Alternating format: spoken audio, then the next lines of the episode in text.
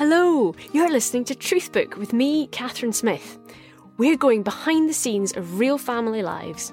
You will let out sighs of relief knowing it's not just you, and we're going to share a giggle about the funnier side of family life. On today's episode, I really enjoyed my conversation with Alana, where we talked about the thrive and survive moments of homeschooling during lockdown, screen time cocaine, and what it is like being told that both her kids have autism. She talks openly about her own mental health, what it's like being the mum who picked her kids up in the same pyjamas she dropped them off in, how she swings between letting it go and connecting with friends for support. And she has a confession about cheesecake, their pet chicken. As one of my first interviews, I really do say, hmm, a lot. Is that just me, or is that a psychologist thing?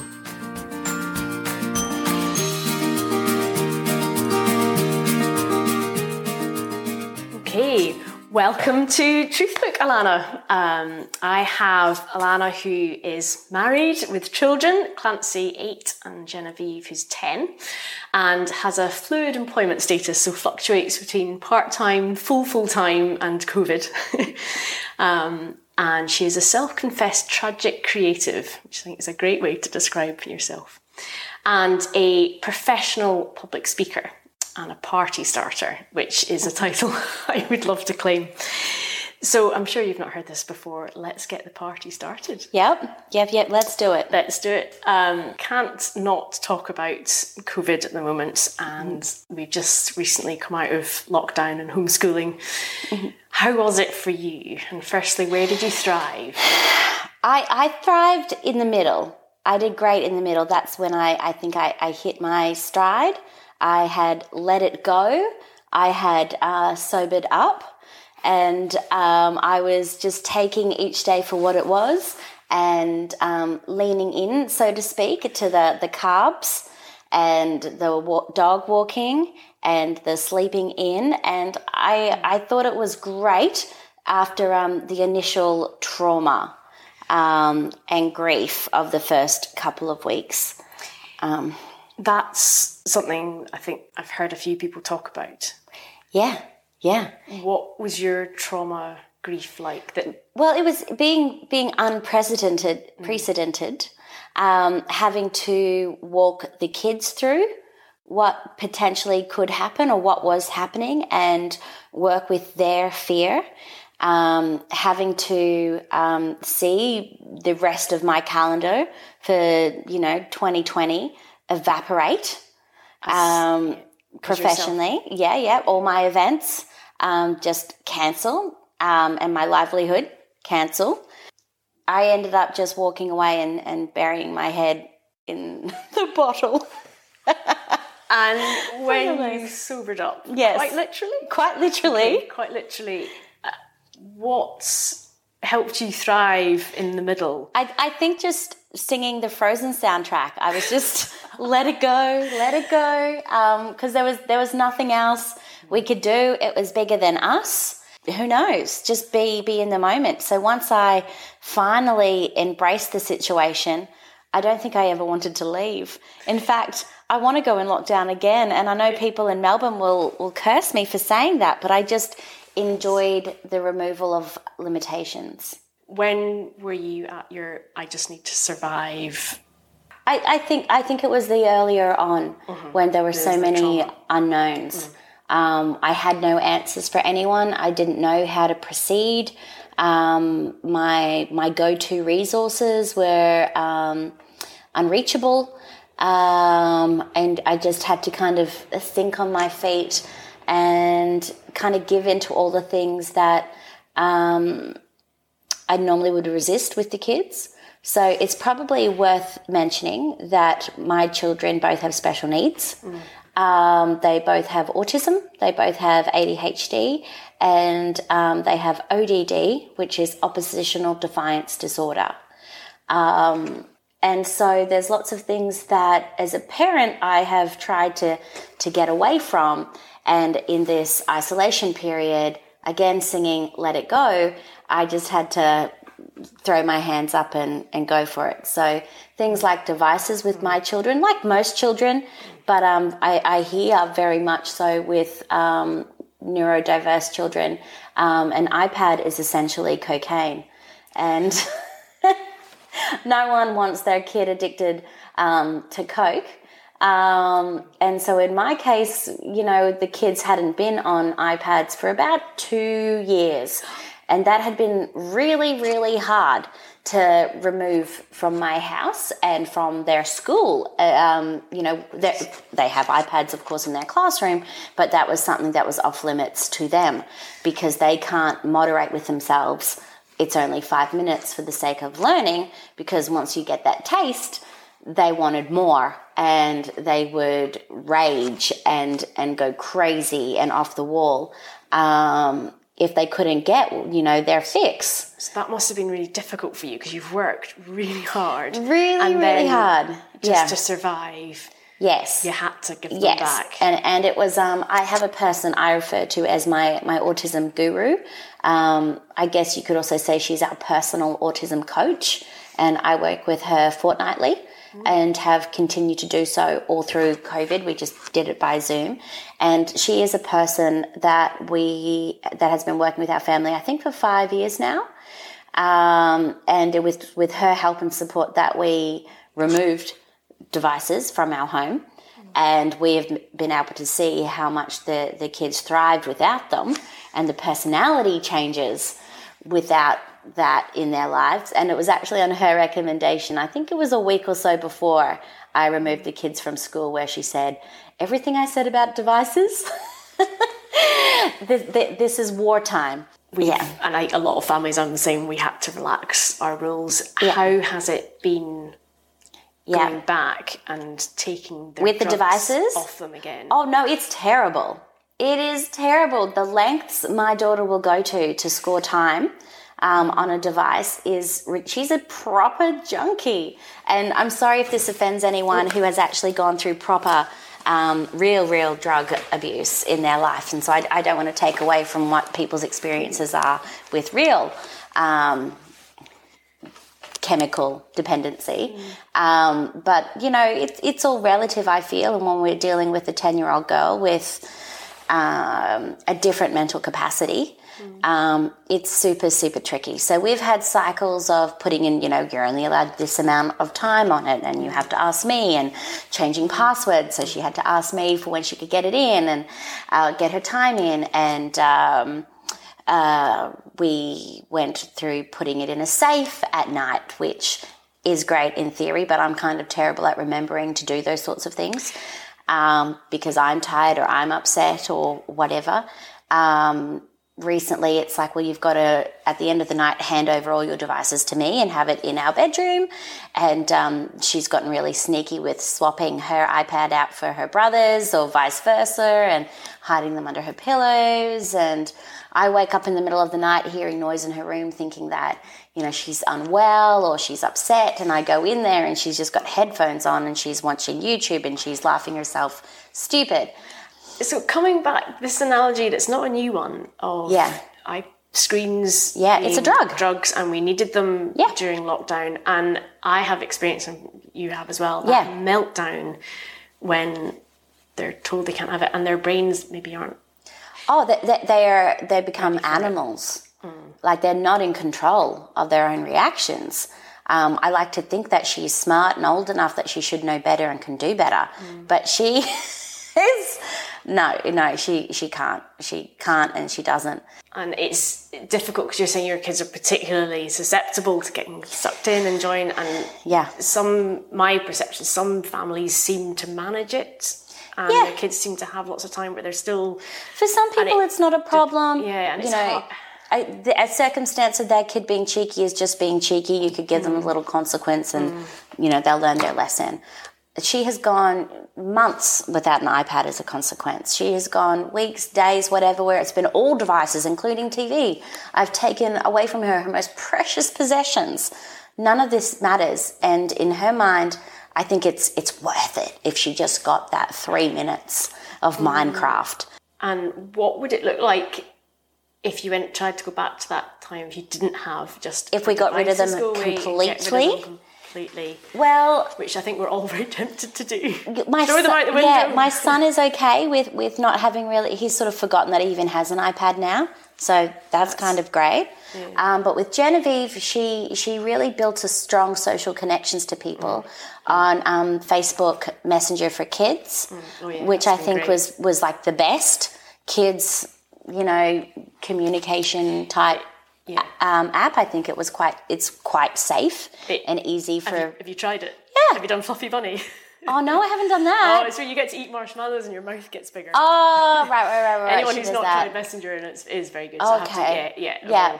Yeah, I just meant as far as um, the parental controls and seeing who your children are speaking with, Mm. and how amongst all this balancing family and children with, with special needs um, how do you balance your family life your work and your own yeah, interests I would say very, very poorly.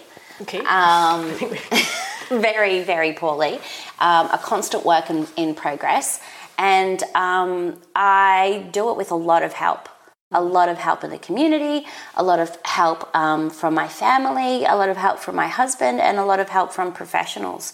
So um, these years for our family looks a lot different to previously. Um, we are recipients of the National Disability Insurance Scheme, so the NDIS. and just again for non-australian Yes, listeners that is a government yes, funded program where you have a, child who needs additional Yeah. services you get this money and yeah. So, so that person, my my autism guru, she's been with us um, for our family for actually maybe even closer to six years now. But those first um, four years, we had to uh, pay for that privately. Um, and that was not something that we could afford ourselves.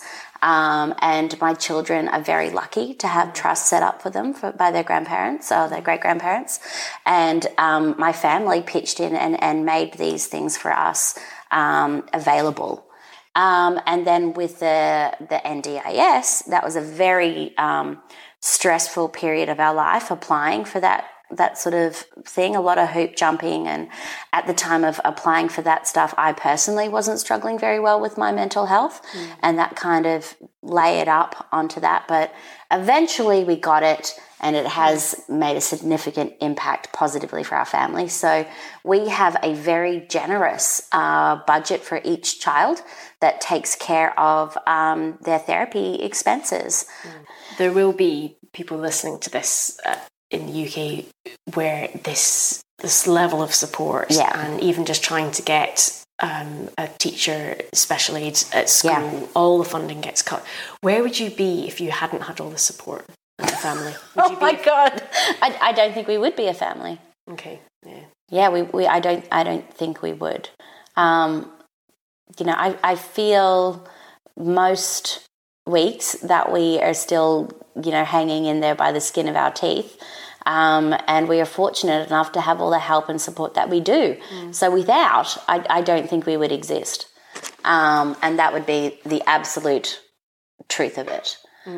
You know, so I understand that a lot of the things that my kids have, a lot of families don't have um, when it's just their parents paying for things like that. And so my children do have a little bit more than most um, because they've received the funding for it.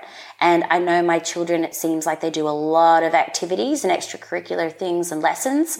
Um, again, that is something that my husband and I never would have been able to afford on our own. And, and it's because we get funding that we're able to adjust our budget to make this happen. How does that sometimes get perceived? Um, I think if you don't know our story, Yeah. um, I think people would, would see that we're privileged um, and that my children are maybe um, a bit precious or entitled.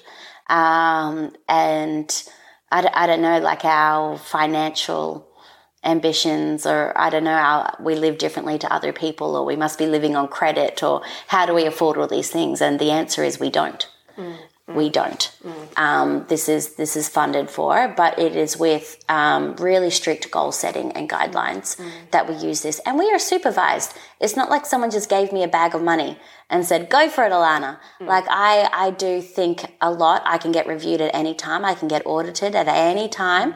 Um, and if they think that I've, I've used the money irresponsibly, well, then I have to mm. make up for for that kind of stuff. So any way I spend the money on the kids or any activity I enroll them for, mm. I do it with consultation of our psychologists, psychiatrists, mm. occupational therapists, um, uh, autism consultants, um, the school. You know, I'm I'm just trying to think of ways mm. that I can raise these annoying terrorist children into functioning um, people in yeah. society that contribute and have happy lives. Well, that's the bigger picture. I think it's that's really the bigger important picture. That we celebrate the yes. support that you have. There will be families that, like you said, think it's entitled and they're having much, and people that yeah. feel resentful that they don't yeah. get that support. And there is that, but you wouldn't be yeah. a family and you've got kids who are going to contribute. Yes. And so it's wonderful that that opportunity yeah. there. Well, the government can support a child in a similar way that they're doing with my children now. Mm. Um, and then they have a, a, an adult later that can give back to society and contribute. Yes. Or they can let us be have a family that breaks down, have a, far- a marriage that breaks down, all these other financial supports that come into it that aren't directed towards therapy or help for my children, mm. then the children end up becoming adults that have mental health issues that are then hospitalized, medicalized. Who knows? The path is not positive for them, and I think it's going to be a lot more expensive for the community as a whole later. Yes, and unfortunately, it's very difficult to measure that and put figures on it. Yes. But absolutely. And children with any neurodevelopmental, neurodevelopmental difficulties are more yeah. and more vulnerable to yeah. And with the story I have that I can tell about my kids' addiction to an iPad, yeah, yeah. when they get to their teen years and they try to self medicate and they are introduced to mm. a joint or something like that at the party, like, mm. how is that going to be when it's actual drug drugs that they're mm. addicted to? But at at some point you've had to hold your hands up and ask for this help and receive this help. Oh, I had to absolutely lose it. Yeah. I had to, I had to, I was the lady for a very long time that did um, the school pickup in the same pajamas that she'd done drop off in the day before, very unwashed, um, there was a joke I would make that if we didn't have pet chickens, some nights my, you know, my kids wouldn't eat dinner because I couldn't bring myself to go do the groceries. So literally, mm-hmm. the eggs our chickens had laid that day with some toast was dinner. Um, you know, I my children were never in a position where they were in dirty clothes, where mm. they didn't arrive at their appointments, where they missed out on anything. The kids were all great, but I struggled. My husband then struggled. We all struggled. And did you pull the cord and ask for the help? Um, hit, no. hit rock bottom, or was it done for you? It, it was kind of done for me. I um, went to our family GP, who has known us forever and knows half of the suburb. Mm. Um, and me being the comedian that I am, you know, he he made a joke, or he asked me how I was doing, and I just kind of made a little joke to him going, you know, those mums that you hear about on TV that just drove the family station wagon, you know, into the river or off a bridge or something. And, and, you know, everyone's going, how could they? What a terrible mom. You know, I'm like, I get them. I get them. I know why those moms do that now. And um, apparently that's not a good thing to say to your family GP. and um, was that a safe way of you saying I perhaps like this? Yeah, perhaps. And I'm telling you behind some humor and I'm dis- making a distance. Yes. Because it hurts too much. Yeah, I, I, think that's how a person who really struggles with depression um, does communicate things to people, mm. um, is in their comedy, in their humor, um, because you, you don't feel like it is okay. Um, or you don't, you, you, you don't think to tell someone I'm not coping or this isn't great. Mm. And unfortunately, you know, that's why a lot of really talented, funny, entertaining people um, end up harming themselves and and disappearing in really sad circumstances. And people always say, "Oh, we had no idea." We had no idea they felt that way. We had no idea. How could they? They were so talented. They were so funny. That's always a thing. They were so funny. Funny people apparently can't struggle with depression, and, and unfortunately, they're mostly are the people yes. who struggle. because behind the scenes, but Yeah. it's a really good example of where brilliance and comedy Yes. have equally to the other end of the spectrum Yeah. deep depression, the creativity, Yes. and it's well documented, but it's still not Yeah. talked about enough. And Yeah. unfortunately, people don't always talk. Yeah. But you got to a point you did hit Oh yes. Yeah. Yeah. Yeah. Yeah. and, and had to ask. Look, I had been asking for help in a long time, and um, this was before there was NDIS Yeah. uh, uh, for a long time, and everyone just said, "Well, there is no help to give." Um, and that's when my mother and and my dad and other people, you know, my neighbors, you know, people pitched in and did really wonderful, great things. Beautiful neighbors that would just pop in, just pop in, because because you know they they just thought they'd say hi and just happened to have um, you know, a meal prepared. Um, and at the time, I just thought, isn't that so nice? And on reflection, I go, no, they were keeping an eye. They were keeping an eye on you. They And were keeping an old eye. Were your kids at this time? Look, I, I can't think of a time where this, this probably wasn't happening. Um, I think I'd always sort of struggled. Um, it's with with the differences, the the difficulties my children have. It's um, despite popular belief, it's not like they took a pill or had a vaccination and suddenly were overcome with something. They were always autistic. They were born autistic, um, and that was it was always coming through. And um, my youngest was diagnosed first, not because my eldest wasn't showing the symptoms, but I had nothing to compare her against. Oh, yes. yes. So I just thought that was normal. I thought all kids do that. All kids do that. Um, and people would sometimes say to me, going, that's not really that normal. I'm like, whatever. Why does every kid need to have a label? Can't we just let kids be? And then when my second kid was doing it, where other people kind of would say, hey, that, that kid's doing weird shit too. For me, I was just like, no, he's doing it, she's doing it, they're both doing it. That's just what they do, and that's great.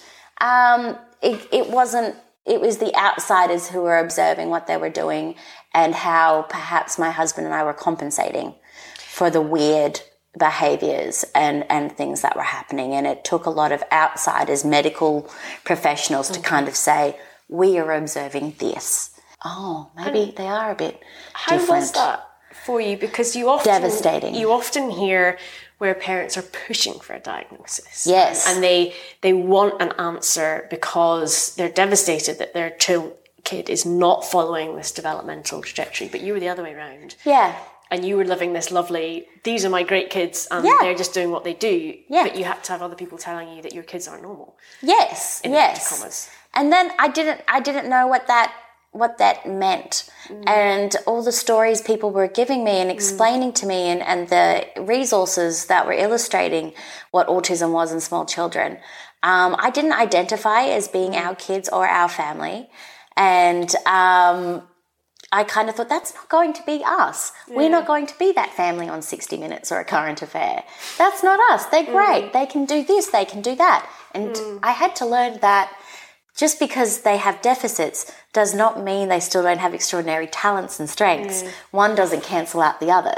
It's not a they can do mm. this, but it's a they can do this and. I remember very clearly the day that my son was officially diagnosed, and up until the, the official letter was in my hand, I still kind of had it in my mind that he was just a different kind of normal. Um, you know, pff, whatever, whatever. He'll get there. He's fine. Um, and then when I had this letter that all these other medical professionals had contributed on this study that had been assessed and weighed down, and, and it said this is the diagnosis. That's that was like telling me the sky wasn't blue. It was everything crumbled down. And I thought, well, if they're all right about this, then the books and the TV and everything people, all these horror stories, they must be right as well. And all of those things that you plan for your child and you envision for your child, that's no longer going to happen. And so there was loss, there was grief, um, there was a period of just just wandering and kind of going, well, what are we now? What do we do now? What does this mean now? And and just um, it was funny. I was at an event the other week, and um, the speaker had said something about, you know, how do we all go with pivoting, and how do you know it's move and counter move and all this stuff. And my girlfriend next to me just nudged me and went, "You are the queen of counter move." um, it's like I just keep getting situations, and I go, "Okay, what do we do with this now?" What's the next thing? Let's let's make this work. Let's rethink it. Let's make it possible. It's not a negative. Let's get this out this is this is you know how I'm tragically creative. I keep coming up with these amazing things to do, and how do we make this? How do we make this happen? How do we problem solve? Um, but this time it was like, how do we problem solve a tiny human? And how do I find the energy to problem solve a tiny human when all the other mums of tiny humans are just, you know, doing this, doing that, going to rhyme time at the library. And I take my kid to rhyme time at the library and we get kicked out of the library. And it's that kind of stuff that was sort of happening. And so it is really tricky to kind of eventually regroup. And, you know, I always knew that the kids are rad. The kids are cool. They're so cool. G is so cool. Um, but there is not a, a, blueprint for girls like her. Um, yeah. And, and, and how old were they when that shift happened for you and you experienced that grief? Uh, that grief. Well, so um, Clancy had been observed um, in the waiting room of a doctor's surgery, and he was actually sitting in a pram. Um, so maybe he would have been like 18 months or something like that. And um, my daughter was in an appointment with an occupational therapist. Um, and the receptionist just was watching me play, wait with my son in a waiting room. And she just sort of said, Oh, wow, so he's got autism. When was he diagnosed? And I was sort of like, No, he doesn't have autism. what are you talking about? And then um, the therapist had come out after my daughter's session. I just kind of said, That receptionist, she just said the craziest thing to me. Like, what is that? And she goes, Ah, actually, I wanted to speak to you. I've noticed some things as well. Can can we have a chat or can I spend some time with him? And I was just like, why? Why? He's my normal child. He's my easy child. He's the beautiful lump in a pram that I don't have to, you know, have these crazy negotiations with all the time about which sippy cup, you know, that needs to be turned 20 degrees to the right that can only have milk in at this temperature and you know like he's the easy one um, and so when you think that your easy, good child, so to speak, it has a disability that's very obvious for the rest of the world, that's hard. Because you must have felt like you had lots of people observing your children. Yes. And they yes. all knew what was going on. And I didn't think, I knew. I knew. Every time I went to the shops, every time I went to the playground, I always had some stranger make some comment about something one of my children had done. To a stranger, it's like, why is that kid being so rude to the coach? Why is that kid being so, you know, um, disobedient, disruptive? Why is he off with the fairies? Why is he, you know, why is he weird? Other kids, other kids come up to him, why are you so weird? Um, you know that kid's strange and so this this keeps on going so I, i've had to send out a new flyer to the families of our football team and say I know it's halfway through the season, but just letting you know, you may have observed some things about Clancy, and this is his story. And it kind of starts off, it's quite cute. It, it says, Hi, my name's Olaf, and I love warm hugs. and it's like, actually, kidding, kidding, my name's Clancy, and I love riding my bike, and Lego Ninjago, and, you know, eating popcorn, and you know, I love all of these things. And in my spare mm. time, I do jujitsu and I have a pet chicken. Um, but I also really struggle sometimes with mm. Loud noises, remembering people's names, crowds, funny smells. Um, I find it difficult to read, mm. to understand what's happening around me, to read people's facial expressions, um, to pay attention. Mm. This whole list of things. And, and then the letter goes on to say, you know, I have autism and ADHD and ODD. Mm. And there's a little asterisk, you know, ask your parents what that means. Mm. Parents, if you don't know what that means, ask my parents what that means. Um, yeah. You know, and it just says, I need a bit more time sometimes, and I need patience, yeah. and I need your help to be a good learner because I need to learn what's happening around me, and it takes a bit longer than what it took you to do. Yeah. Um, and then I have um, a list of links and resources that I find are really good for children. Um, there's an episode of Operation Ouch. Um, you know, things like that. There's a Sesame Street website that's dedicated to explaining autism mm. to children. There's there's lots of little things, and so I sort of share that out, and it's it's there. What would you say are your main go tos for self care? there's healthy and there's unhealthy. Okay. The yeah. unhealthy ones. Yeah, the, the unhealthy one is is when I just let it let it go. Mm. And that's when I go, okay, even though I was meant to have a keto dinner tonight, there is some mac and cheese left over, and I'm just going to eat that. Mm. And who cares? And I'm going to have one or two starting off glasses of wine, potentially finish the bottle who cares? Mm. Um, and then it's like, I'm not going to wash my hair. Who cares? Um, and the house is a mess, but who cares?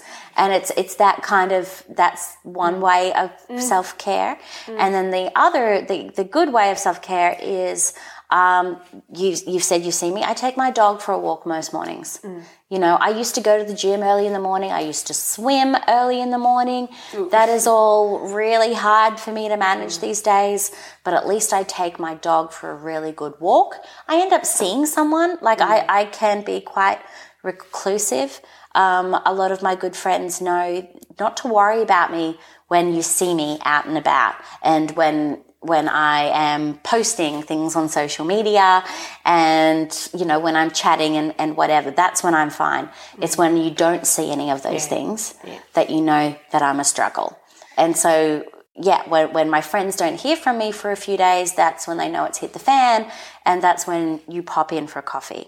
Um, and so when I'm walking my dog, um, I'll run into other people because I live very close to the school. Mm. I'm always going to run into someone, mm. have a chat. Mm. Um, we're in a community where most people who go to our school also live in walking distance to our mm. school. Mm. So it's have a chat, come in for a coffee. That happens a lot. Um, and that is, is really good. I also started doing something about a year ago where um, a lot of the creative people that I, I work with in business mm. um, work in a self employed type of mode, very similar to myself. And we need to meet up and discuss mm. what we're doing. And traditionally, you'd meet up and have a coffee. Mm. Um, we meet up and we will go for a swim. We will meet up and we will take our dogs for a walk. And we are doing business, yeah. but we're doing it while we were out exercising. So I'd like to finish off this by asking you what do you think we do need to talk more about in terms of parenting and families? I think we need to talk about diversity. You know, not not diversity like families look in so many different different ways and things you know and i think in we've come a long way in the last couple of years with the political correctness of what a family can look like as mm. in blended families single parent families um, you know same sex parent families IVF family, you know, donor family, all of that sort of stuff. But but we don't think about the different parenting styles so much with being diverse people that choose to have many many children people who choose to have one child people who would have more children if they could people with that are choosing to you know started at mother's group with breastfeeding. And then it gets school age and it's maybe still some breastfeeding. But you know being inclusive and supportive of people doing things that they feel like is right for their family you don't have to agree with it. Mm-hmm. You don't have to jump on and do it yourself, but you just have to say that's what you want to do for you guys. You want to raise a vegan kid.